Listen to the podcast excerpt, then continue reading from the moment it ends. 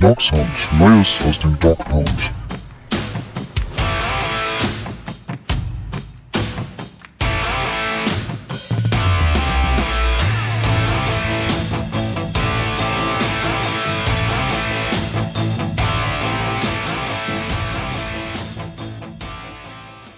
Herzlich willkommen zur neuen Folge Dog Sound. Die Cleveland Browns, sie sind weiterhin auf Kurs Richtung Playoffs. Der nächste Sieg wurde eingefahren, ein 22 zu 17 gegen die Philadelphia Eagles. Ja, es waren mal wieder ein paar mehr Punkte, aber auch ja, es gab doch wieder sehr viel Zähigkeit in diesem Spiel. Das wollen wir heute aufarbeiten in einer kleinen Dreierrunde. Mit dabei ist heute wieder Arne. Hallo Arne. Bonjour. Und wahrscheinlich die ganze letzte Nacht Alex Singleton äh, Videos geschaut hat Mike. Äh, Mike, äh, ich hoffe, du bist trotzdem einigermaßen fit. Hallo. Hallo zusammen. Ja, ich will mir jetzt die Frisur natürlich äh, auch machen lassen. Wird ein bisschen dauern. Ja, aber das Ergebnis werden wir dann natürlich hier präsentieren. Ja, die Browns, sie haben gewonnen, 22 zu 17. Und was ich so gestern Abend mir nach dem Spiel dachte, mit einer gewissen Entspanntheit, Mike, das sind so jetzt die Spiele gewesen in den letzten Wochen. Natürlich mal ausgenommen das Spiel gegen die Raiders, wo ich glaube, vor zwei Jahren noch immer sicher gewesen wäre, diese Spiele werden von den Browns niemals gewonnen. Ähm, ist das äh, so ein bisschen Ausdruck des neuen Charakters, den auch ein Stefanski schon ja so ein bisschen dem Team eingebläut hat? Oder kann man vielleicht auch sagen, naja, die Browns sind zwar auf der Siegerstraße, aber haben vielleicht auch momentan so eine kleine Glückssträhne? Ja, ich erinnere mich noch, wir hatten, glaube ich, eine unserer ersten Dog Sound Folgentitel hieß damals Winning Culture, also Siegerkultur. Das war ja mal das, wo wir gesagt haben, das haben die Browns einfach nicht historisch schon fast bedingt. Ja, unter Kevin Stefanski ähm, hieß das aber mal mächtig eingekehrt. Ne? Das, was wir letztes Jahr und das sind die Jahre davor sowieso an engen Spielen verloren haben, äh, das gewinnen wir dieses Jahr durchgehend. Ist auch selten eine Konstante, aber man muss ja auch ehrlich sagen, gestern war es ja gar nicht mal, also zumindest Richtung Ende des Spiels, hatte man es dann schon fast eingetütet. Ähm, also das Ergebnis ist knapper, als es dann, fand ich, realistisch war. Ähm, aber ja, wir sind vor allem Meister darin, diese hässlichen Spiele dieses Jahr zu gewinnen, wo man wirklich keinen Schönheitspreis für bekommt. Ähm, und die tüten wir aber dann ein. Mit äh, allem Würgen und Hauen und Stechen ähm, zeigt das Team da Charakter und tütet diese Siege halt ein und macht halt nicht noch irgendwas ganz, ganz Dummes. Oder, ja, wir grenzen es mal ein, sie machen schon noch dumme Sachen, aber die kosten halt nicht den Sieg. Ähm, das ist ein Merkmal, das darf sich natürlich gern weiterziehen, denn das hat uns dahin gebracht, wo wir sind, nämlich zu einem 7-3-Record und äh, zu Platz 2 der AFC North. Und das Ende November. Wer hätte das gedacht? Also ja, bemerkenswerter Kulturwandel bei, bei den Cleveland Browns. Ja, und was ja seit den letzten Wochen so ein bisschen neu ist, ähm, zumindest hatten wir das Anfang der Saison so definitiv nicht erwartet. Äh, die Defense, sie bekommt insgesamt jetzt weniger Punkte im Schnitt. Und da haben wir eine erste Frage von Markus bekommen, Arne, der nämlich äh, fragt, wird es doch noch was mit Joe Woods? Oder sah die Defense nur wegen der lausigen Offense der Eagles so gut aus? Hm, ja. Ja und ja. Also ich habe auch ein bisschen das Gefühl, dass es äh, auch natürlich am Gegner lag. Also die waren einfach schlecht. Ich habe das Gefühl, dass Carson Wentz kein Top 20 äh, Quarterback in der NFL ist. Und ähm, davor die Raiders, die haben ja auch nicht viel gepunktet, aber das, das waren jetzt natürlich auch ein paar Spiele bei Wetterbedingungen, die, das hatten wir auch schon gesagt, sehr den Browns und ihren wirklich eklatanten Schwächen in der Defensive entgegenkommen. Sprich, äh, ja, Passing Game der Gegner hm, ist einfach weiterhin schwierig. Äh, aber das war in dem Regen, Wind, also Wind war gestern nicht der große Faktor, aber bei dem Mal davor jetzt nicht so dramatisch. Ähm, also nicht so dramatisch, das war dramatisch, der Wind war jetzt nur nicht dramatisch. Da konnte man das kompensieren. Ja, und äh, gegen den Run musste man halten. Da wurde einem ja äh, auch schon ganz übel gestern nach dem ersten Drive, oder auch nach dem nächsten danach. Also da ähm, habe ich auch, ich glaube, es hat irgendwer entweder auf Twitter so geschrieben oder uns in der Gruppe. Also wenn die mit jedem Lauf sechs Yards machen, wird es natürlich auch grundsätzlich schwer, so ein Spiel zu gewinnen. Haben sie dann irgendwann ja nicht mehr gemacht. Aber ich weiß, also Joe Woods, ich sehe ihn ja nicht ganz so kritisch wie ähm, gewisse andere Mitpodcaster hier. Wir wollen noch, noch keine Namen nennen, bis er sich gleich diesbezüglich selbst zu Wort meldet, der Mike. Also, Mike, an wem lachst ne, Arne, du warst ja letzte Woche nicht dabei, wo ich meine eine große Entschuldigungsrede gehalten habe äh, an Joe Woods. Äh, ja, defensiv war es, muss man sagen, also die, wenn man bis tief ins dritte Quarter den Gegner bei null Punkten hält und dann, äh, ja, wo sie der erste Touchdown der Eagles, der war ja äh, resultierend einfach aus dem Fumble. Ne? Das äh, kurze Field Position, Einwurf, Touchdown. Ähm, das war so das einzige kleine Letdown, aber ansonsten hat man es halt geschafft und das finde ich wirklich eine positive Entwicklung bei allen Schwächen der Gegner, ähm, dass wir es geschafft haben. Ja, Yards wurden zugelassen und auch wirklich gerade das Thema One Defense war wirklich ein Problem ähm, zumindest lange Zeit im Spiel. Und dann hat man es aber geschafft, diese wichtigen Downs und wichtigen Plays zu schaffen. Ne? Also Carson Wentz fünfmal zu sacken ohne Miles Garrett, Chapeau. Ähm, und allgemein auch ihn unter Druck zu setzen. Also auch der Pick Six äh, ganz am Anfang des Spiels war ja ein Resultat von Druck. Und weil Carson Wentz den Ball einfach äh, unerklärlich lang hält. Also es ist immer ein Zusammenspiel, aber wir, wir kreieren dann Druck zum richtigen Zeitpunkt. Ähm, haben sie auch mehrfach in, in wichtigen Third-Down-Situationen gestoppt, äh, Turnover forciert nahe der Endzone. Das sind alles Eigenschaften, die sind jetzt nicht jede Woche reproduzierbar, aber bisher schaffen es die Browns in den letzten zwei, drei Wochen doch die Defenses deutlich zu limitieren, was ja am Anfang der Saison überhaupt nicht gelang. Und man wirklich Yards en masse hingelegt hat. Und das, ja, doch, das, das will ich auch äh, Joe Woods, äh, wie gesagt, positiv ankreiden. Das finde ich gerade auch die Blitzkonzepte besser aussehen. Also da war gestern ja auch dieser eine Blitz von, von Denzel Ward. Das hat man ja am Anfang fast gar nicht gesehen. Also die Defense nimmt so ein bisschen Fahrt auch, Fahrt auf, äh, auch schematisch, ne? wird ein bisschen komplexer, aber die Defense packt es dann eben. Das ist immer noch alles nicht, nicht wirklich gut. Also wir reden jetzt nicht davon, dass wir irgendwo in der Nähe von der Top 10 Defense sind. Das ist alles immer noch wirklich äh, im besten Fall Mittelmaß. Und das wird man gegen bessere Gegner, glaube ich, auch wieder sehen. Aber es sind trotzdem Fortschritte. Und das sollte man dann auch genauso nennen. Ja, gehen wir mal so ein bisschen rein in die Defense. Ähm, da haben wir gerade zur Front, die habt ihr eben ja schon kurz angesprochen, ähm, viele Kommentare und auch Fragen zu bekommen. Manuel Aurelius zum Beispiel hat geschrieben, Miles schaut zu und freut sich über die Vorstellung seiner Kollegen der D-Line. Starke Leistung. Petbo fragt, wo hat sich Vernon denn die ganze Zeit versteckt? Ganz starkes Spiel von ihm. Auch von Denzel Ward, da kommen wir später nochmal zu, schrieb er noch dazu. Und ein Zerbrumer hat noch geschrieben, ihr wart ja immer kritisch bei Vernon. Muss man jetzt Abbitte leisten? Arne, das war ja so ein Spiel, wo Vernon ja nicht nur ab und zu mal auffiel, sondern ja auch wirklich äh, Statistiken gesammelt hat. Insgesamt nachher am Ende waren es, glaube ich, sogar drei Sacks. Ähm, ja, nun ist Miles nicht da. Eigentlich war unsere Theorie immer so ein bisschen, er kann davon profitieren, da Miles natürlich auf der einen Seite die Gefahr ist, dass er vielleicht hier und da mal den einen oder anderen Sack mitnimmt. Nun ist Miles nicht dabei und er macht so ein bestimmtes Spiel. Was schließt man für sich so da raus? Ich muss nämlich gestehen, ich bin da noch so ein bisschen, ja, so ein bisschen unsicher, ob man nicht vielleicht jetzt auch nach so einem Spiel einfach schnell zu viel herein interpretiert.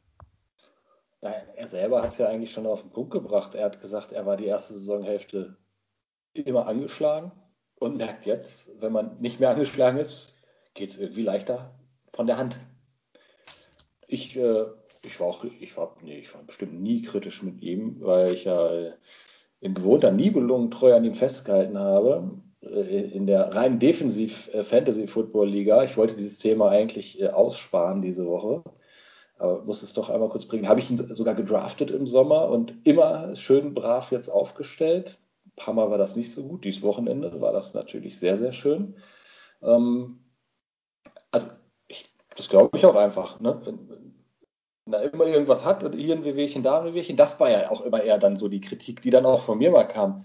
Boah, wenn der es mal schaffen würde, fit zu bleiben, weil dir nützt halt auch kein Spieler, was der nie äh, mit voller Power verfügbar ist.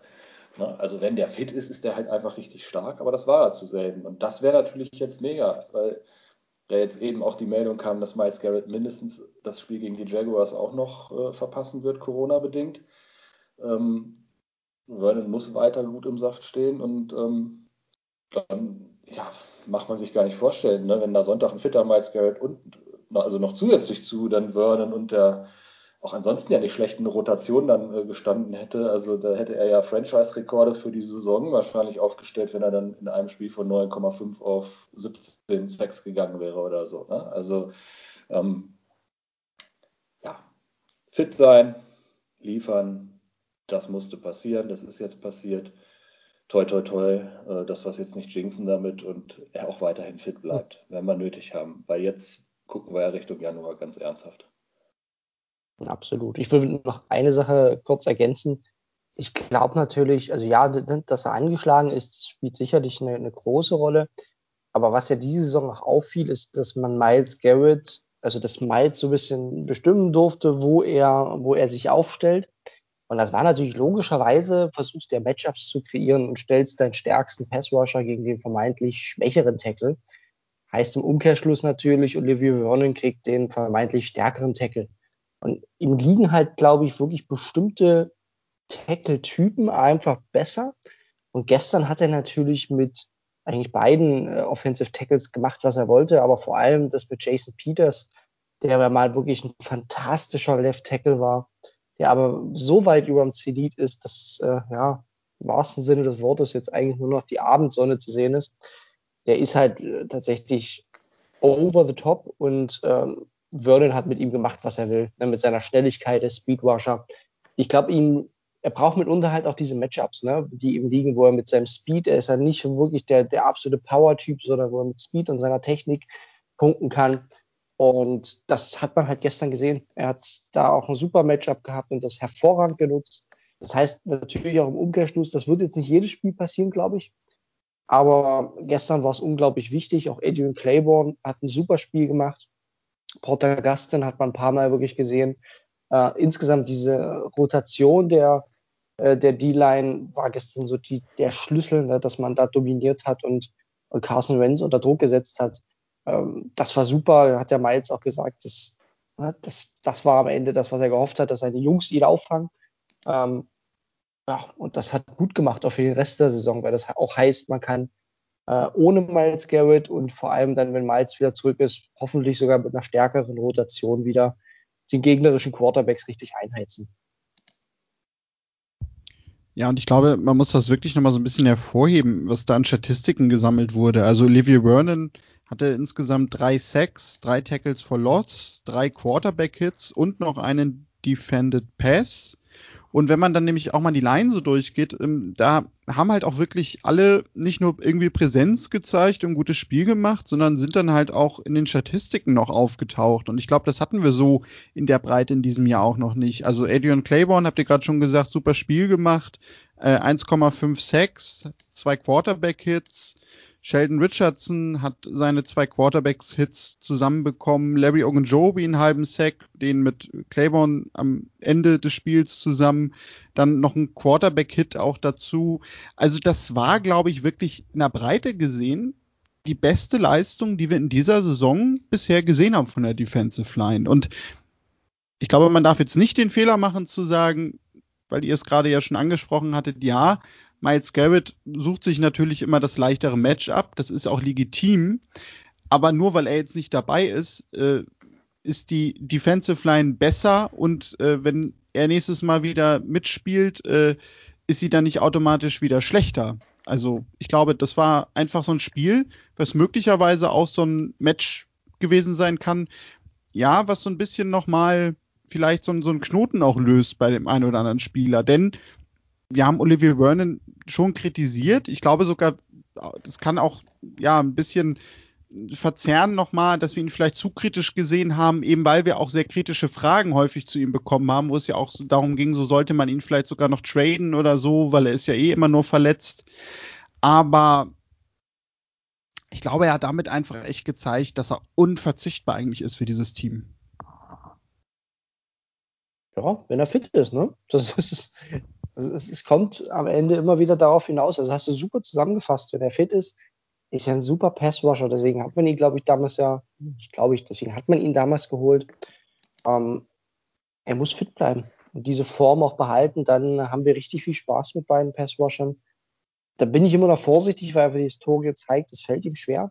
Hoffen wir, dass es jetzt zumindest die nächsten Wochen sehr gut durchhält. Ähm, ja, ich glaube, du hast es wunderbar zusammengefasst. Ja, und dann, ich weiß gar nicht, wie ich ihn gerade erwähnt habe, Porter Gustin hatte sogar auch noch einen Quarterback-Hit, also der ihr sogar den Starter gemimt hat äh, für Miles Garrett in Vertretung. Ja, und dann schauen wir vielleicht noch mal ein bisschen weiter nach hinten. Ähm, Secondary machen wir uns ja nun schon länger Gedanken um das Passspiel. Ich fand, obwohl ja nun schon gesagt wurde, also Wenz hat gestern überhaupt kein gutes Spiel gemacht, gab es doch wieder einige Situationen, wo sich einfach echt gezeigt hat, was für eklatante Schwächen es gibt. Also wenn ich da zum Beispiel dann denke, wie Mac Wilson bei einem Touchdown irgendwie ja mitten im Feld stehen bleibt und äh, ja fast so ein bisschen orientierungslos wirkt ich glaube deswegen, man sollte schon bedenken nach diesem Spiel, Arne, also die Pass-Defense, ja, sie wirkt momentan ein bisschen besser, aber das hast du eben auch schon angesprochen, es waren halt auch von den Bedingungen einfach die Spiele dafür, dass sie ein bisschen besser aussehen konnte. Ja. Also das denke ich auch.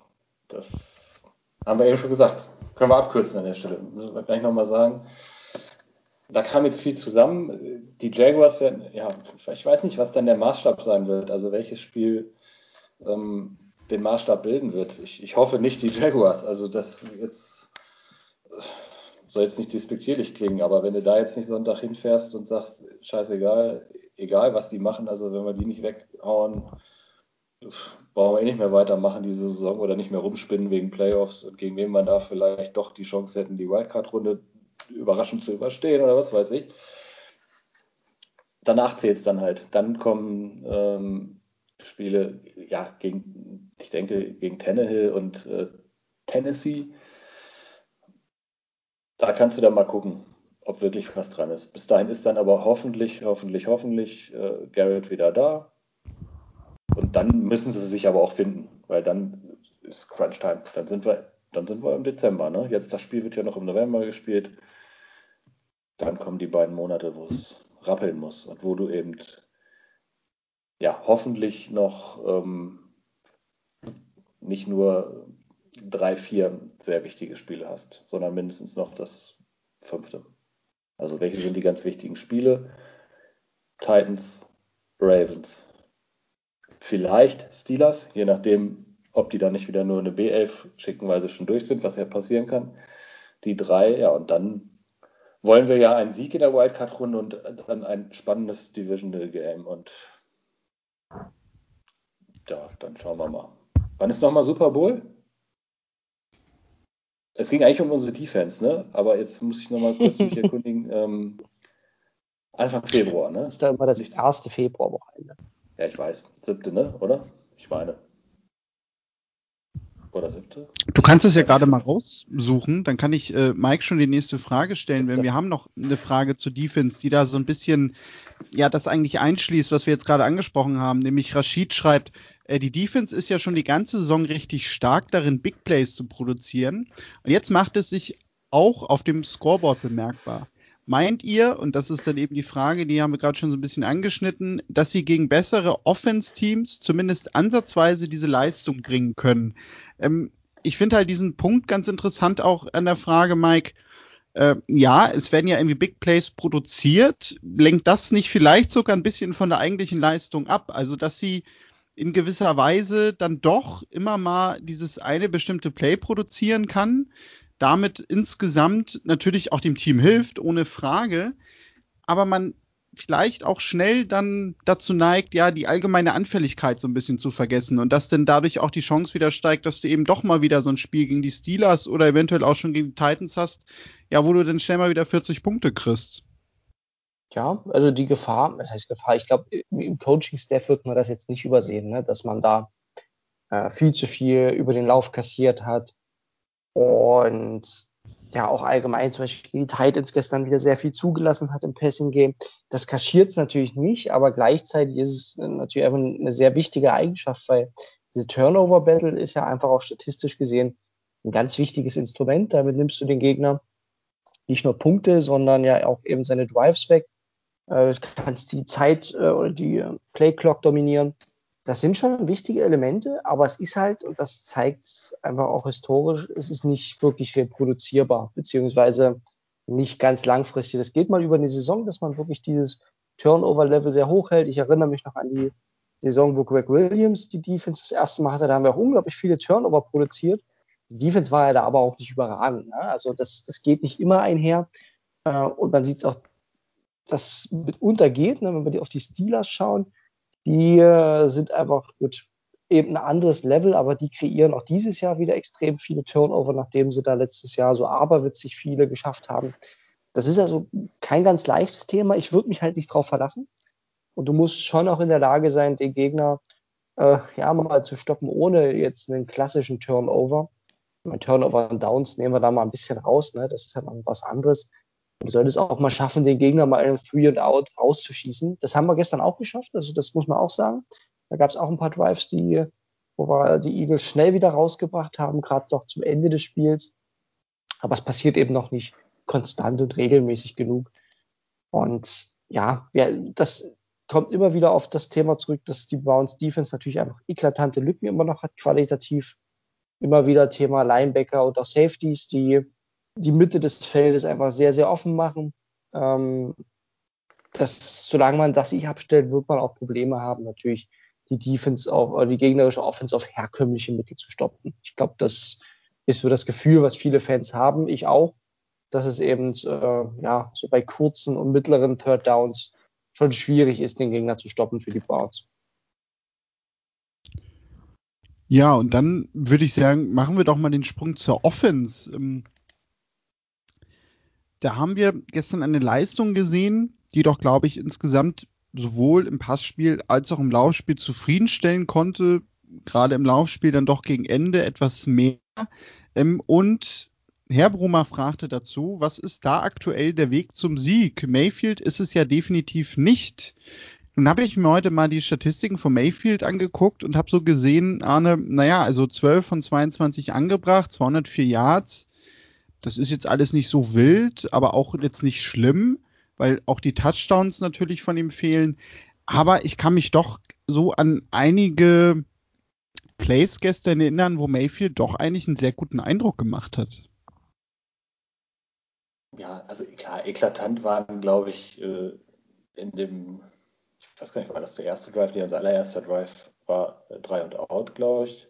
Aber danach, ähm, als er die zwei eigentlich todsicheren Touchdowns da liegen lässt. Also gut, bei dem auf äh, Bryant war es halt noch so, da gibt es wenigstens äh, die Flagge für Pass Interference, deswegen äh, ne, war da nicht, nicht so viel verloren, aber natürlich den Touchdown da zu nehmen, hat man ja danach gesehen, wäre natürlich trotzdem cool gewesen.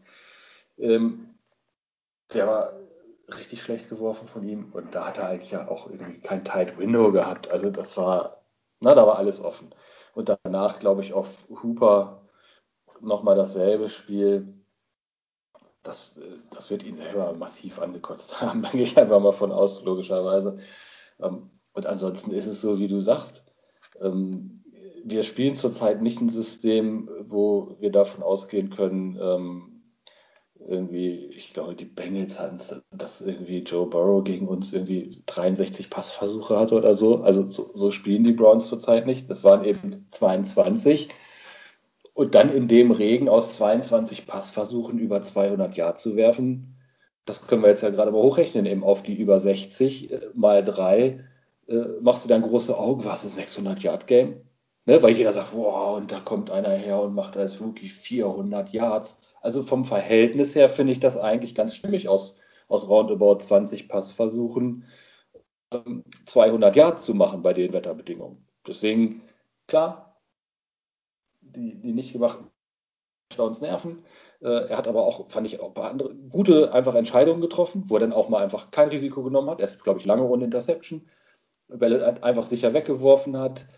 Ja, aber auch mal, was mich ja gefreut hat, einen erfolgreichen Quarterback-Sneak hatte. Ich glaube, er hatte noch einen, so einen, einen Lauf zum First Down, so ein kleines, wo er sich gut durchgesetzt hat da. Und ich, es war einfach eine, eine, eine solide insgesamt äh, Quarterback-Leistung Klar, nicht überragend, aber äh, statistisch auch gar nicht so schlecht. Bin ich bei dir. Ja, und Michael Mike fragte dann dazu, äh, müssen wir es weiterhin auf das Wetter schieben oder woran hapert es im Passing Game? Naja, es hat natürlich Einfluss auch aufs Playcalling. Ne? Also ich verstehe auch Stefanski, dass er da jetzt nicht, auch in einem engen Spiel, wo man jetzt nicht den Zwang hat, da irgendwie äh, ein Chunkplay nach dem anderen äh, zu bringen, war es ja ganz häufig im Third Down gepasst, hat auch eigentlich relativ gut funktioniert. Also ich bin voll bei Arne und dir, dass das Passspiel gestern effizient war. Ähm, und das hat es gebraucht. Es hat jetzt nicht viel mehr gebraucht. Ähm, und ich bin, also zumindest von dem, was ich gestern gesehen habe, eigentlich optimistisch, dass man ähm, gegen eine okaye Defense, wie es jetzt auch die Jaguars sind, bei gutem Wetter da mal mehr hinlegen kann. Da gibt es eigentlich nicht so viel, zumal man einige Waffen noch aktuell gar nicht nutzt. Also ne, Austin Hooper hatte zwar drei Catches, aber von Joku und äh, Bryant hat man gestern gar nichts gesehen. Das sind so Elemente, wo ich sage, da hat man auch noch was in der Hinterhand. Ähm, und gestern hat man auch Jarvis Landry wirklich ja fast schon geschont, wenn man das so nennen kann. Vielleicht hat er wirklich mal Gelegenheit, seine Rippen ein bisschen auszuruhen. Ähm, auch von den Snap-Zahlen war er gestern der dritte Wide Receiver das ist ein Luxus, den muss man sich erstmal erlauben. Ähm, und ich glaube, es hängt ganz stark von der Entwicklung immer des Spiels ab. Wenn die Browns hinten liegen, und das haben wir die letzten Spiele nun mal auch eigentlich fast nicht, beziehungsweise waren es immer enge Spiele, wo man auch einfach laufen konnte. Man konnte sich das erlauben und das ist das stärkere Element im Spiel der Browns. Dann ist das legitim. Dann ist es die Philosophie der Browns und von Kevin Stefanski. Ich glaube aber auch, dass man den Trigger wieder umschalten kann, wie zum Beispiel in Spielen gegen die Bengals, gegen die Cowboys schon gezeigt. Da haben wir ja aber gezeigt, dass das geht. Das ist jetzt auch nicht Lichtjahre her, sondern ein paar Wochen. Äh, das war noch im, im Oktober. Von daher ähm, bin ich guter Dinge, dass wenn Wetter und auch so ein bisschen die Spielentwicklung es notwendig machen, dass man da auch mal wieder ähm, deutlich besser und stärker im Passing-Game agieren kann. Ja, und ähm, bevor wir zum Laufspiel kommen, holen wir da vielleicht nochmal zwei Fragen rein, weil ich glaube, dadurch werden wir darauf kommen. Ähm, die gehen so ein bisschen auf Playcalling und Gameplan. Äh, einmal Shabdi, der fragt, zehn Spiele sind gespielt. Zeit für ein kleines Resümee. Wo seht ihr die Stärken und Schwächen bei Stefanskis Playcalling? Was findet ihr stark und woran sollte es eurer Meinung nach, sollte er eurer Meinung nach noch arbeiten? Und Jermaine fragt, Seid ihr mit dem offensiven Gameplan zufrieden? Ich habe das Gefühl, dass unser Coach Baker wenig zutraut. Oder will er ihn nur schützen? Die erste Halbzeit war offensiv, dieses Mal sehr uninspiriert. Mike, das ist so ein Punkt, ja, der, glaube ich, im letzten Spiel bei uns schon aufkam. Ich hatte auch wieder dieses Mal nicht ganz so extrem wie letztes Mal, aber schon den Eindruck, dass Stefanski sich momentan so ein bisschen auf einen Plan eingroovt, vielleicht den auch ein bisschen bevorzugt. Natürlich eben auch, weil das Laufspiel gut läuft, nämlich Lauf, Lauf, Pass. Äh, vielleicht ist er auch einfach nur ein großer Fan von We Will Rock You, dann wird es natürlich in den Takt passen, aber ähm, ja, äh, ist das vielleicht so eine Gefahr, dass er eventuell auf was hinsteuern könnte, sowohl Gameplan als auch Playcalling, ja, wo er sich so ein bisschen zu sehr einbaut? Ja, also bezogen auf die Frage, dass Fazit, das will, will ich wirklich mal vorwegstellen, ist natürlich sehr, sehr positiv. Also gar keine Frage. Rookie Head Coach bringt ganz viel mit, um äh, Receiver frei zu schieben. Also die Konzepte sind nicht nur hochmodern, sondern sind wirklich äh, ganz schwer zu verteidigen für gegnerische Defenses. Das ist, gilt fürs Lauf, er ist auch fürs Passspiel. Er nutzt seine Spieler da wirklich exzellent und die Waffen, die er hat. Und gleichzeitig sieht man natürlich, dass er wenn man jetzt auf die ja, Potenziale, möchte ich es mal noch nennen, zu sprechen kommt, dass er so ein bisschen die Tendenz hat, wenn er merkt, so im Spiel das eine funktioniert, dass er sich da ein bisschen drauf versteift, was ich total nachvollziehen kann, jetzt mal aus so einer Außenperspektive. Da würde ich auch mal sagen, Aber sagen wir bei uns im Chat manchmal auch, ne? So, komm jetzt nochmal, jetzt pushen wir äh, den Drive, einfach den Lauf durch. Und dann ist gestern zum Beispiel auch wieder das Typische passiert. Äh, da wusste der Defensive Coordinator der Eagles bei einigen Plays, und ich glaube, das haben wir alle gewusst, jetzt kommt ein Lauf und wahrscheinlich über die linke Seite. Ja, da hat er natürlich wirklich alle Mann dorthin geschickt und dann ist dann egal gegen welche Defense eigentlich in der NFL ein Tackle verlost. Das wird passieren und das, das sind noch so Elemente, da muss er ein bisschen aufpassen, dass er äh, da quasi die Defense immer mal wieder wachsam hält, dass die sich nicht zu sicher sind, was passiert.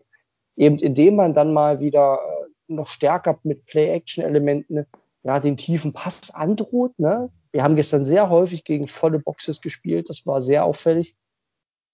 Und das muss man natürlich eigentlich vermeiden, wenn man ein gutes Laufspiel aufziehen will. Dann muss man äh, immer damit drohen, dass da auch äh, ein tiefer Pass kommen kann. Nur so bekommt man die, die leichten Boxes, gegen die die Browns immer ein exzellentes Spiel haben. Ähm, aber das sind, glaube ich, Fortschritte, die wird man sehen. Da bin ich relativ sicher, dass man das auch analysiert das ändert nichts daran, dass die Browns immer noch eine klare Philosophie haben. Die ist auch gut so. Und daran kann er gern festhalten, es ist, ja, die Mischung macht's, ne? Und ja, ich glaube, Arne sieht das wahrscheinlich ähnlich, ne? Dass es manchmal ein bisschen stur ist, aber im Großen und Ganzen ja funktioniert. Ja, aber die Sturheit, manchmal haben wir sie uns ja selbst dann auch ein bisschen gewünscht. Weil wir gesagt haben, egal, genau. durchziehen. Die werden irgendwann müde und jetzt, wo Schapp wieder da ist, haben wir aber wieder unsere beiden Top Running Backs und dann werden die wieder gegen, den, gegen unseren Lauf, wenn wir ihn einfach stur konstant durchziehen, im letzten äh, Quarter einbrechen. Oder beziehungsweise was heißt einbrechen, aber dann, dann gehen die Läufe auch mal durch, auch die großen. Richtig. Und so, genau so ist es ja auch in den letzten beiden Spielen, seit Schapp wieder da ist, gelaufen. Im vierten Quarter hattest du die müde gelaufen mit deiner Sturheit und hast die dann über den Lauf gewonnen, die Spiele. Also von daher kannst du ihm jetzt ja auch gar nicht den mega Vorwurf machen. Im Endeffekt ist es zweimal aufgegangen und ähm, dann ist doch gut. Ja, absolut. Das war auch eher auf so einzelne Plays bezogen. Ne? Also wo man, ja. glaube ich, instinktiv dann denkt, Mensch, äh, war klar, dass ein Lauf kommt. Und wenn das dann halt Tech verlost, hat man, glaube ich, allgemein dieses impulsive, muss das denn sein? Gleichzeitig, ne, und das ist, glaube ich, diese Perspektive, die auch eher Coaches anstatt Fans haben, ist es eben genau die größere Taktik dahinter, eben eine Defense zu zermürben und all das zu tun. Ich glaube trotzdem, dass die Mischung wichtig ist. Ne? Das, also, das heißt nicht, dass man jetzt irgendwie 70 Prozent passen soll. Ich glaube, dafür ist die Browns Offense nicht gemacht. Aber eben genau im Play Calling, das hat er ja gestern in einigen Phasen gut gemacht, wo er dann wirklich äh, Baker hat aus der Pocket scramble lassen äh, mit dem designten Rollout und das sind dann wirklich auch die tiefen Plays gewesen im Passspiel. Ähm, genau die Elemente machen die Bouncer im Passspiel wieder so stark. Das waren die Dinger zu Hodge, zu Higgins, ähm, die richtig gefährlich sind und die die Defense wieder mal ein bisschen raus aus der Box gehen lassen ähm, und dann Plays erlauben. Das war eher so auf, äh, auf das bezogen und ich glaube, da ist noch ein bisschen Optimierungsmöglichkeit. Aber dass die Philosophie beibehalten wird, da sind wir uns einig, das ist nicht nur notwendig, sondern gut so. Ja, ne, also das finde ich auch von ihm. Und gerade wenn du auch personell viele Unwägbarkeiten hast, so wie er eben die mangelnde Vorbereitung und dies oder das First Year Head Coach, dann ist manchmal vielleicht auch eine, eine safe Struktur und dass du das einfach mal so durchziehst, genau das Richtige. Also ich habe es mir jetzt gerade noch mal so ähm, vor Augen geführt. Ne? Ich darf mal wieder abschweifen, ne? äh, schweifen, Daniel, ja, einmal ganz kurz. Was Lässt sich ja eh nicht aufhalten. Ja, genau. Was wir jetzt verloren haben die Saison. Unser Star Wide Receiver. Verloren für die Saison. Unser Star Running Back war weg. Unser Star Pass Rusher ist zurzeit raus. Unser Star Tight End, also vom Gehalt, eine der Top-Verpflichtungen, war weg. Der am höchsten gegradete Offensive Guard der Liga war zwischenzeitlich weg. Unser nach dem Left Tackle, der No-Brainer war, Star-Pick für die Defense, Grant Delpit, ist weg. Also es ist ja auch, was das Kaderbuilding angeht und Verletzungssorgen angeht, mehr oder weniger auch fürs Defense, bei eben all diesen schwierigen Parametern eh mit der kurzen Vorbereitung wirklich fast schon schief gegangen, was nur schief gehen konnte. Manchmal gibt es ja auch Teams, da sagst du, boah, ja, die haben jetzt mal ein gutes Jahr, aber die hatten auch Glück, das waren die einzigen, die in der, ihrer Division irgendwie so relativ verletzungsfrei durchgekommen sind, weil das ist ja im Football auch nicht so selbstverständlich und viel wert. Aber die Browns haben ja massiv und dann auch nicht irgendeinen, dass du ein bisschen Tiefe verloren hast, sondern immer die absoluten Topstars auf den Positionen. Ständig nicht zur Verfügung. Und deswegen, jetzt wieder Sprung zurück, finde ich es dann manchmal vielleicht auch vernünftig, einfach ganz staubtrocken dann das Ding so runterzumachen, keine Experimente. Äh, und natürlich haben wir jetzt leicht reden, weil es ist ja auch immer noch irgendwie gerade gut gegangen. Aber ähm, ja, hoffen wir mal, dass, äh, dass das alles so bleibt. Ähm, also das war jetzt gerade poppt wieder rein bei den Ravens. Ist ja eine kurze Woche. Ich glaube, Donnerstag ist Thanksgiving. Da spielen sie ja eigentlich das Topspiel gegen die Steelers. Wenn wir jetzt mal über den Tellerrand gucken, in unserer Division ist ja seit die Aufnahme gestartet hat, eigentlich Hiobs Botschaft über Hiobs Botschaft bei den äh, Gegnern. Ne? Burrow alles kaputt im Knie, habe ich jetzt so verstanden, was kaputt sein kann. Also nicht einfach nur ACL sondern Worst-Case-Diagnose. Jetzt bei den Ravens wieder zwei Spieler positiv getestet gerade und noch irgendwelche offiziellen. Die müssen eigentlich Donnerstag schon spielen. Die sind eh gerade in der Abwärtsspirale, die Ravens. Ähm, da toi toi toi, bei uns so hm, gab es aber vorhin die ähnlichen Nachrichten. Auf einmal MRI bei Denzel Ward, was wir ja überhaupt nicht auf dem Schirm hatten bis gerade eben, dass da überhaupt irgendwas gewesen sein könnte. Ronnie Harrison, MRI, Miles Garrett, jetzt lass uns bitte da mal durchkommen, dass wenigstens nur dabei bleibt, dass Miles Garrett noch einmal aussetzen muss ähm, und nicht weitere Ausfälle können, weil sonst brauchen wir auch gar nicht mehr über unser Run-Game oder so philosophieren, wenn jetzt äh, die, ja, in der Defense Cornerstones, passt gut auch zum Cornerback, sowas noch wegbricht, dann können wir wahrscheinlich den Laden eh bald dicht machen. Oder vielleicht doch nicht, weil wir über unser Laufspiel alle zermürben. Das frisst auch immer noch Zeit. Das ist ja auch wieder gut. Ne? Also du weißt zwar eigentlich, der Lauf bringt jetzt vielleicht nicht ganz viel, was Mike auch sagt, dann läufst du da in Tackle for Loss. Gut, Tackle for Loss ist immer scheiße. Aber manchmal ist es ja vielleicht auch einfach wichtig, du weißt, das sind jetzt stumpfe zwei Yards, auf die du hoffst, aber weißt, dann sind mit 40 Sekunden Play plus, plus bis der da irgendwo tatsächlich zu Boden getackelt wurde, nochmal 10 Sekunden, hast du eben wieder 50 Sekunden weg. Und unterstützt ja mit so einem Laufspiel auch eindeutig dann deine einzige äh, eigene Defense wiederum. Also ich, ich würde da jetzt nicht ihn zu hart für kritisieren. Merkt man, ne? Ja, also ich glaube, man neigt als Fan sowieso dabei schnell dazu, dass man vielleicht auch Kleinigkeiten ein bisschen zu sehr überhöht äh, und ja, äh, man es eigentlich nie wirklich irgendwie recht haben kann. Also weil ich kann mich in dem Zusammenhang nämlich daran erinnern, dass wir vor genau einem Jahr hier gesessen haben, ein gewisser Freddy Kitchens noch Head Coach war und dass wir dem zum Beispiel immer kritisiert haben dafür, dass er teilweise das Playcalling im Spiel so umgestellt hat, dass er eigentlich das Gegenteil von dem gemacht hat, was sehr offensichtlich war. Also ich kann mich an Stefan erinnern, der hier irgendwie saß und äh, meinte, Mensch, wieso wird Schapp nicht der Ball in die Hand gegeben und laufen mit ihm in die Endzone bis zum St. Nimmerleinstag? Und äh, jetzt haben wir halt mal einen Coach, der genau das sieht und genau das macht. Und ähm, ja, vielleicht ist es einfach äh, eine ganz normale Reaktion, dass man dann sagt, na ja, aber jetzt fehlt vielleicht da manchmal doch wieder ein bisschen das äh, Überraschungsmoment oder so. Aber selbst da kann man ihm ja auch gar nicht nachsagen, dass sowas bisher komplett ausblieb. Also wir können uns ja auch schon an das eine oder andere Trick Trickplay, Gott, schwieriges Wort, dabei bin ich noch nüchtern, äh, erinnern, äh, wo Landry irgendwie mal den Ball hatte oder auch OBJ und dann irgendwie noch ein Pass dabei raussprang oder sowas. Also ich glaube, man muss insgesamt so als Zwischenfazit ziehen, und das wollten die beiden ja eigentlich letztendlich, man kann mit dem Playcalling und dem Gameplan von Stefanskis Crew sehr, sehr zufrieden sein bisher. Klar, natürlich spielt er auch mit rein, man hat die engen Spiele gewonnen. Würde man jetzt, sagen wir mal, irgendwie, weiß ich nicht, äh, 4-6 stehen oder so, weil man diese Spiele nicht gewonnen hätte, klar, dann würden wir da sicherlich noch ein bisschen anders drüber sprechen. Aber Fazit jetzt, ja, Zufriedenheit. Da höre ich keinen Widerspruch.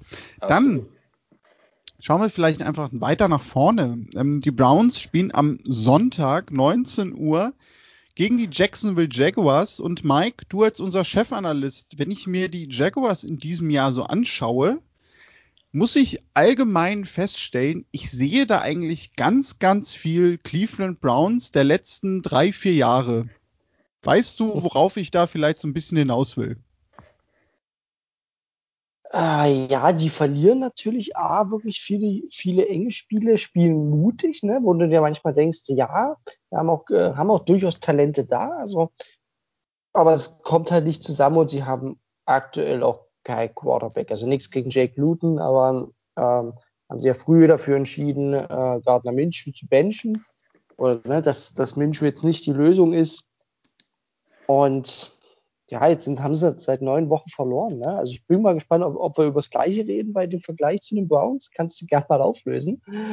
Ähm, aber ja, 1 zu 9 Team, ne? das ist, ähm, da kann man gern viel rein analysieren. Der einzige Sieg allerdings gegen die Colts in Woche 1, das, äh, das war mal ein Statement zu Beginn. Aber ansonsten, die halten halt viele Spiele eng. Die äh, sind aufmüpfig, ne? die spielen nicht mutlos oder lustlos.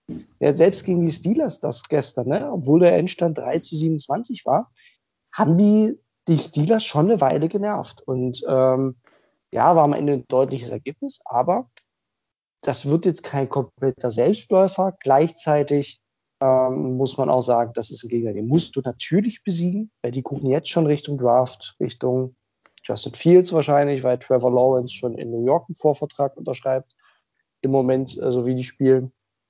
Also es gibt hier keine Ausreden. Ähm, von daher braucht man da gar nicht so viel Analyse reinpacken. Das ist ein Team, das qualitativ dort aktuell hingehört, wo es steht, aber trotzdem äh, einiges an Talent mitbringt und ich glaube in den nächsten Jahren durchaus eine Rolle spielen kann. Aber 2020 ist natürlich ein Übergangsjahr im Rebuild äh, mit einem merkwürdig alten Trainer dort. Ähm, ja, ich, ich so ganz greifen kann ich die Jaguars nicht. Deswegen, Daniel, löst gerne auf, äh, ob wir den gleichen Vergleich sehen. Ja, genau. Also es sind so vier, fünf Punkte, die ich so im Kopf hatte. Also ja, es ist einerseits die Quarterback-Situation. Da fühle ich mich so ein bisschen an Sean Kaiser erinnert dieses Jahr, mhm, wenn ich das so sehe. Ähm, dann dass sie natürlich verlieren, rekordmäßig. Ne? Browns der letzten vier, fünf Jahre, 1-9, kommt uns bekannt vor. Man sagt eigentlich immer jede Woche, gerade da die Spiele eng sind, Mensch, das ist doch eigentlich ein ganz äh, ja, talentiertes Team und die haben irgendwie schon das Potenzial in den nächsten Jahren. Das haben wir in den letzten drei, vier, fünf Jahren auch immer gesagt. Vor allem Hugh Jackson hat es auch immer erwähnt, als er noch da war, ähm, dass das Team sehr talentiert ist. Ja, und dann ist mittendrin Joe Schobert, äh, der das alles mitmachen muss, wo man eigentlich sagt, naja, also der hat sportlich ja was viel Besseres verdient, Arne. Vielleicht liegt es ja auch alles an ihm. Das Schobertsche Verlierer gehen. Das habe ich, genau das habe ich auch schon gedacht. Also vielleicht ist das sogar der Schlüssel. Ja, also gut, er würde uns gerade aktuell ganz gut zu Gesicht stehen, glaube ich. Ne? Das stimmt allerdings, ja. Aber ja, die Jaguars sind ja auch, ich meine, die hatten jetzt, letzte Saison war das gar nicht, das Jahr davor, als sie Saxonville waren und ja auf einmal eine Mörder-Defense sich zusammengebaut hatten, äh, nachdem sie, glaube ich, vorher ja auch jahrelang immer mehr oder weniger in den Top 5 gepickt hatten. Ne? Ich glaube, die haben mal an drei Black Portals gemacht, an vier Leonard Fournette, also äh, waren jetzt dann aber auch schon wieder den, den Josh Allen, Defensive End Josh Allen, haben sie ja auch so an sechs oder sieben gekriegt. Also ich weiß nicht, eigentlich waren die nur ein oder zwei Jahre waren die mal gut, oder? Mit, äh, mit ihrer Mega-Defense. Und haben die dann ja auch sofort wieder völlig überstürzt, fand ich total gekillt und eingerissen, alles ausgetauscht wie die Irren also ich, ich hoffe, die kriegen Trevor äh, Lawrence, ne? weil Justin Fields äh, gönne ich es nicht. Also der, der hat was Schönes verdient. Der muss ja, also vielleicht ist es ja landschaftlich nach Florida, wollen ja mal viele in den USA, aber so, ich weiß nicht, wie die da die Kurve kriegen wollen, weil, was eben auch schon gesagt wurde, mit ist, Doug Marone ist ja noch, der ist der Head Coach, ne? Und ist Tom Coughlin nicht auch noch in Verantwortungs äh, Den haben sie, glaube ich, irgendwo rausgekartet, wenn ich mich nicht irre. Aber ja, aber ist ja allgemein, also ein Rebuild mit Doug Marone ja. muss man sich erstmal ausdenken. Ne? Also was, ja. wer sich das so ein bisschen überlegt hat. Und so spielen sie halt mit, und zumindest teilweise sieht das dann auch so aus, ne? Doch recht altmodisch ähm, in einigen Bereichen, zumindest, ja, und vor allem auch in, in, in der Kaderzusammensetzung. Also es ist ja eigentlich, würden die wahrscheinlich sagen, wir sind gar nicht im Rebuild, ne? weil sonst holst du dir ja keinen Joe Schobert mit teurem Vertrag, der jetzt mit 29 Jahren auch nicht der Jungspund ist und der in vier Jahren weiterhilft. Gerade mal seine PFF-Note gegoogelt und habe ich total erschrocken. Der spielt eine unterirdische Saison in Jacksonville, laut PFF. Aber ich glaube, die mochten den noch nie, von daher äh, gebe ich da mal jetzt nicht alles drauf. Aber ja, es ist ein, es ist ein merkwürdiges Team. Ne? Gleichzeitig haben sie jetzt die Packers fast geschlagen ne? in Green Bay, haben davor die Texans geärgert, äh, die Chargers haben sie mitgespielt. Das ist, ist halt komisch. Ne? Die Titans hatten sie fast besiegt in Woche zwei. Das war irgendwie, also wirklich auch, die können durchaus mit namhaften Teams mithalten. Das ist ja das Merkwürdige bei denen. Jetzt habe ich noch gesehen, ne, das hast du, glaube ich, vorhin gesagt, dass äh, Josh Allen bei denen auf IR geht. Das wird ihn natürlich nochmal ziemlich schwächen, defensiv. Vor Jake Luton habe ich ehrlich gesagt nicht viel Angst. Der spielt halt mutig, versucht so seine Chance zu nutzen. Aber ja, die haben ein paar gute Receiver. DJ Chark mag ich sehr mit seiner Physis und äh, dem Kombination äh, Speed und, und Größe ist das durchaus bemerkenswert. Aber alles in allem musst du die halt besiegen. Ne? Da gibt es keinerlei Ausreden. Und äh, im Normalfall sollte das sogar ein Spiel werden, wo man mal sagt, das dürfte jetzt zumindest mal punktreicher werden, vielleicht nicht ganz so hässlich, weil Jacksonville jetzt nicht dafür bekannt ist, äh, defensive Spiele auszutragen. Das war jetzt schon das niedrigste Punktspiel, aber auch nur, weil die nicht gescored haben. Also die kassieren eigentlich immer an die 30 Punkte oder mehr. Und das sollte Mut geben, zumindest für die Offense. Ja, also ich habe jetzt das gerade nochmal verifiziert. Also die hat wirklich 2017, wo sie ein mega starkes Jahr mhm. hatten. Championship 10, Game 6, sogar. Waren im Championship Game und waren da dicht dran gegen die Patriots, ja. Aber rundherum, also wenn wir diese Saison jetzt nochmal, die ja eine Katastrophensaison sportlich werden wird, äh, nehmen, haben sie in den letzten zehn Jahren genau diese eine Saison und haben dann ihre zweitbeste Saison der letzten zehn Jahre, werden sie gehabt haben, da letztes Jahr mit einem 6-10.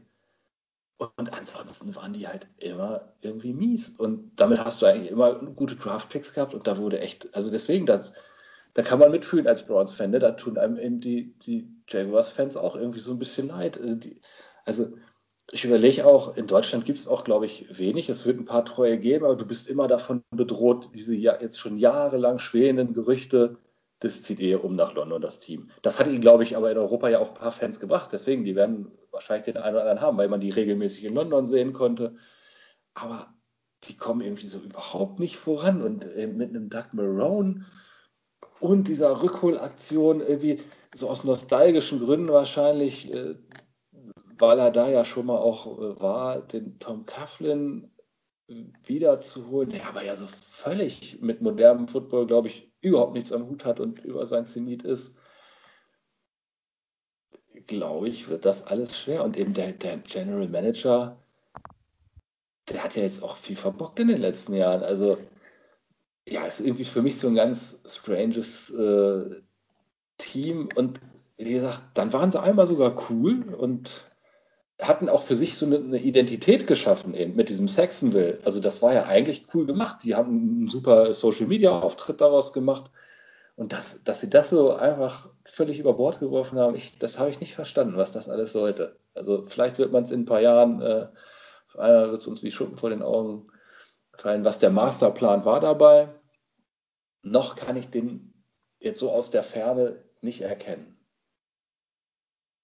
Nee, das ist richtig. Also du hast es gerade gesagt, weil das natürlich auch dieser Umbruch, in dem sich diesem, der, in dem dieses Team jetzt gerade ist, der kam ja ohne Not. Also weil ich fand, das war 2017 halt nicht ein Team, wo du gesagt hast, oh, naja, das ist mal, ne, wie, wie Mike vorhin sagte, ne, irgendwie so eine Saison, alle gesund und du kommst irgendwie durch und dann äh, kommst du halt mal zufällig ins Championship-Game, weil das irgendwie mit dem Glück auch noch in den Playoffs zusammenhängt. Klar, du hattest Bortles, der immer hochgradig, äh, hochgradig umstritten war, aber das war, glaube ich, ja sogar auch das Jahr, in dem Leonard Fournette äh, gedraftet wurde und der ja auch sich als absoluter Superstar, kommender Running Back Star irgendwie in der NFL präsentierte, gleich im ersten Jahr. Und du hattest noch so zwei, drei andere Spieler, auch in der Defense, fand ich, auf die du hundertprozentig eigentlich bauen konntest für die nächsten Jahre. Und die hast du alle irgendwie weggegeben.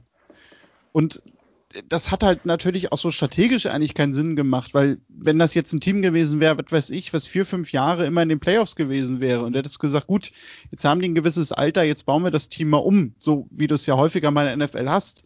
Okay, aber das nach einem Jahr irgendwie alles zu machen, das habe ich halt auch nie verstanden. Aber letztendlich ist es egal, denn wir wollen einfach gewinnen am Sonntag. Das ist die das Wichtigste. Ja, die hatten ja die, die Mörder-Defensive, wenn du überlegst, ne? Dan Garquil war da, äh, Kali Campbell war da, äh, Talvin Smith, Miles Jack, Jalen Ramsey, der AJ Bouye hat ein Monsterjahr gespielt da bei denen. Also ja. ja, und dann haben sie das irgendwie alles einfach weggehauen. Hatten die nicht sogar Alan Robinson auch mal zwischendurch? Oder bin ich da jetzt völlig offen? Nee, doch, der war auch da. Richtig. Haben sie auch also, abgegeben. Der ja auch, also, ne, ja, haben da irgendwie so ein bisschen der Fournette-Pick. Ich habe auch so gedacht, ob das einfach so der Knackpunkt war, dass sie da so ja. früh einen Running Back gemacht haben, was man ja aber auch immer sagt, das macht man eigentlich nicht. Ich predige es ja seit Jahren auch Mike, niemals früh irgendwo einen Running Back draften. Er hört ja. nicht mehr zur Not, wird auch an Nummer 1 ein Sack One Party im, im Fantasy Draft genommen. Ne? Also, ja, ne? also aber sie, nur weil sie sich da irgendwie vertan haben, dass sie dann, ja, also ich finde halt immer so wichtig, das haben wir jetzt heute auch ein paar Mal gesagt, so, was soll deine Identität sein als Team? So, und jetzt bei den Browns, dass man sagt, so, das Running Game, das wird jetzt unsere Identität. Dann kann man damit leben. Auch wenn es dann vielleicht nicht so schön und spektakulär ist, aber dann sagt man einfach, ne, das sind aber nun mal wir. Und die hatten es ja, diese Saxonville. Ne? Also, das kennt ja sogar ich, als jemand, der sich überhaupt nicht mit denen irgendwie beschäftigt. So, ne? Und hatten das dann eben auch auf Twitter cool begleitet. Und, und dann hatte so eine eigentlich eine recht junge Franchise nach vielen, vielen erfolglosen Jahren eigentlich sich eine, eine sehr coole Identität geschaffen, zumindest kurzfristig. Ja, ich, da komme ich halt einfach nicht weg, dass man die dann einfach, aus meiner Sicht sinnlos einfach vorschnell geopfert hat für eigentlich nichts. Ja, und das haben sie jetzt schon wieder gemacht mit dem Stop von Minshew Mania, ne? Mit dem Schnurrbart. Ja, da war ja die nächste, das nächste Potenzial. Aber ging also ja. letztes Jahr. Also muss auch sagen, die sechs Siege letztes Jahr, die ging schon stark auf, auf Gardner Minshew. Und auch zumindest Woche eins weiß ich noch, da hat er richtig performt. Danach, ne, ja, der hat wirklich abgebaut. Und der dann, äh, man muss auch nochmal sagen, der hat ja wohl mehrere Wochen mit einem gebrochenen Daumen gespielt als Quarterback an der Wurfhand. Ja. Wo ich auch sage, wow, äh, kann ich mir vorstellen, dass man damit nicht so gut werfen kann in der NFL. Ähm, also hat das wohl verschwiegen. Ne? Also auch so eine kleine Story, wo ich sage, hm, dass, dass das keinem auffällt. Wow. Ähm, ja, aber ich fand, das war zum Beispiel, da sind sie mir letztes Jahr nochmal sympathisch geworden durch diese Minshumania. Haben sie ja auch relativ cool gemacht und hatten nochmal auch ein frisches Stil. War auch nicht sonderlich erfolgreich, aber da dachte man auch nochmal, jetzt könnten sie vielleicht nochmal so einen Schwung diesmal offensiv bekommen. Und jetzt ja, soll es Jack Luton sein und man weiß eigentlich schon, dass nächstes Jahr der neue Quarterback im Draft kommt. Man weiß noch nicht, wer Trainer wird, aber das ist ja auch ein Zeichen. Also, ja, wir sind jetzt so langsam, das wird dann ne, kurz vor Dezember sein. Äh, wollen die Jacksonville Jaguars das, Jag Jaguars das gewinnen? Man weiß es nicht, ne, weil die blicken schon auf den Nummer 2 Pick mit Blick auf den Schedule ja, das Vikings-Spiel ist noch so eins vielleicht auf Augenhöhe, dann geht nochmal gegen die Bears. Die werden nicht mehr viel gewinnen dieses Jahr. Ähm, und dann hast du ja nun mal den hohen Draft-Pick, ähm, der einfach attraktiv ist. Also Tanking will ich nicht zu sehr vorausstellen, aber es gibt sicherlich Teams, die verbissener sind aktuell auf den Sieg. Ja, klar. Also die sind ja schon noch im Battle mit den ähm, mit den Jets so ein bisschen sogar um, um Pick 1, dass du dann doch die freie Wahl hast, auch wirklich den Quarterback nehmen zu können, den du, den du auch wirklich unbedingt willst. Also klar, sie haben jetzt ein bisschen in Anführungsstrichen Glück, weil es sind eigentlich jetzt, wir wissen selber, was im Herbst manchmal ganz oben steht äh, und was dann ne, wirklich dabei rauskommt. Aber also da scheinen ja jetzt mit, mit Fields und, und Lawrence auf jeden Fall zwei relativ sichere ja, ob sie es wirklich in, in der LFL dann sofort bringen, aber also wenn du die nicht versaust, scheint mir das relativ sicher zu sein, dass du da zwei, zwei richtig gute zur Auswahl hast. Aber man sieht ja, wie schnell es auch vorbei sein kann. Ne? Also da die spielen ja nun auch beide noch und schwuppdiwupp ist mal irgendwie auch so ein Knie durch und dann ist nur noch einer von beiden eigentlich äh, zur Verfügung und dann ist es eben wichtig, dass du an eins bist und nicht an zwei. Ne? Ähm, außer die Jets. Die Jets müssten eigentlich auch abschenken und hoffen, die, die draften ja auch so irre. Die müssten eigentlich das Orakel dahingehend bemühen, dass sie sagen, lass uns höchstens an zwei kommen, dann müssen die anderen die Entscheidung treffen und wir nehmen, was übrig ist. Ne? Obwohl, hat ja bei Darnold eben damals auch nicht so wirklich geklappt. Da waren sie ja genau in der Position eigentlich, ne? dass sie ähm, auch es haben auf sich zukommen lassen. Ich glaube, die sind ja auch eiskalt nicht. Die sind einfach an drei geblieben. Das war doch der Draft, als dann die, die ja. Giants an zwei Barkley gemacht haben ähm, trotz allem Getöse von dahinter, wo man dachte, die Bills gehen noch nach vorne für irgendwen und ähm, ja, hoffen wir es mal, also kann uns ja nur, nur recht sein, ne, wenn sie nicht so volle Kanne sind, aber weil ich uns zurzeit auch nicht so erlebt habe, leider. Also man hat immer noch dieses alte Browns Angstgefühl, ne? Das ist noch nicht so ganz weg. Also eigentlich könnte man ja mit breiter Brust als 7-3-Team sagen, ja, da fahren wir jetzt mal hin und knallen die weg. Aber man hat immer noch so die, die Angst, ist es vielleicht als doch nur, eine, nur ein Traum und äh, jetzt erleben wir unser großes Waterloo. Naja, weil es ja auch kein Selbstläufer wird, das habe ich auch schon mal gesagt. Die haben schon ja. äh, mit dem jungen Running Back auch den undrafted Free Agent äh, James Robinson, der jetzt schon, habe ich mal gesehen, 760 Yards hat nach zehn Spielen. Der spielt wirklich eine gute Saison, der sieht auch gut aus. Die haben ein paar Waffen mit LaVisca Chanot, der war jetzt letztens fehlend. DJ Chark hatte ich schon angesprochen. Ähm, Chris Conley ist auch nicht so schlecht, genauso wie Keelan Cole. Also die haben auch schon ein paar offensive Waffen, so ist es jetzt nicht.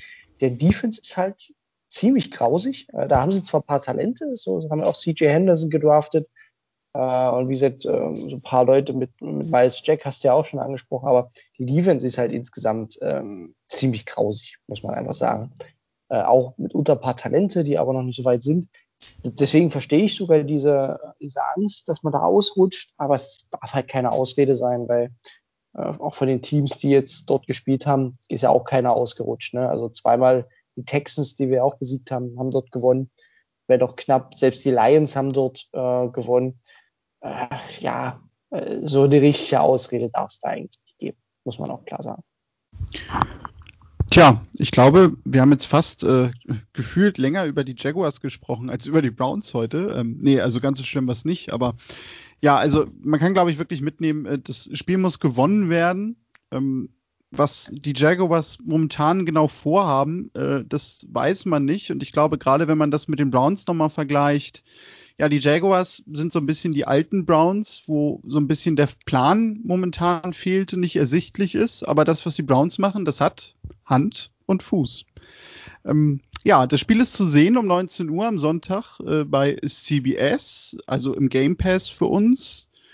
Wir werden sicherlich dann drüber sprechen, wie hoch der Sieg ausgefallen ist oder ob es eine Niederlage gegeben hat. Auf jeden Fall sind wir nächste Woche wieder dabei. Mike Arne, ich bedanke mich bei euch.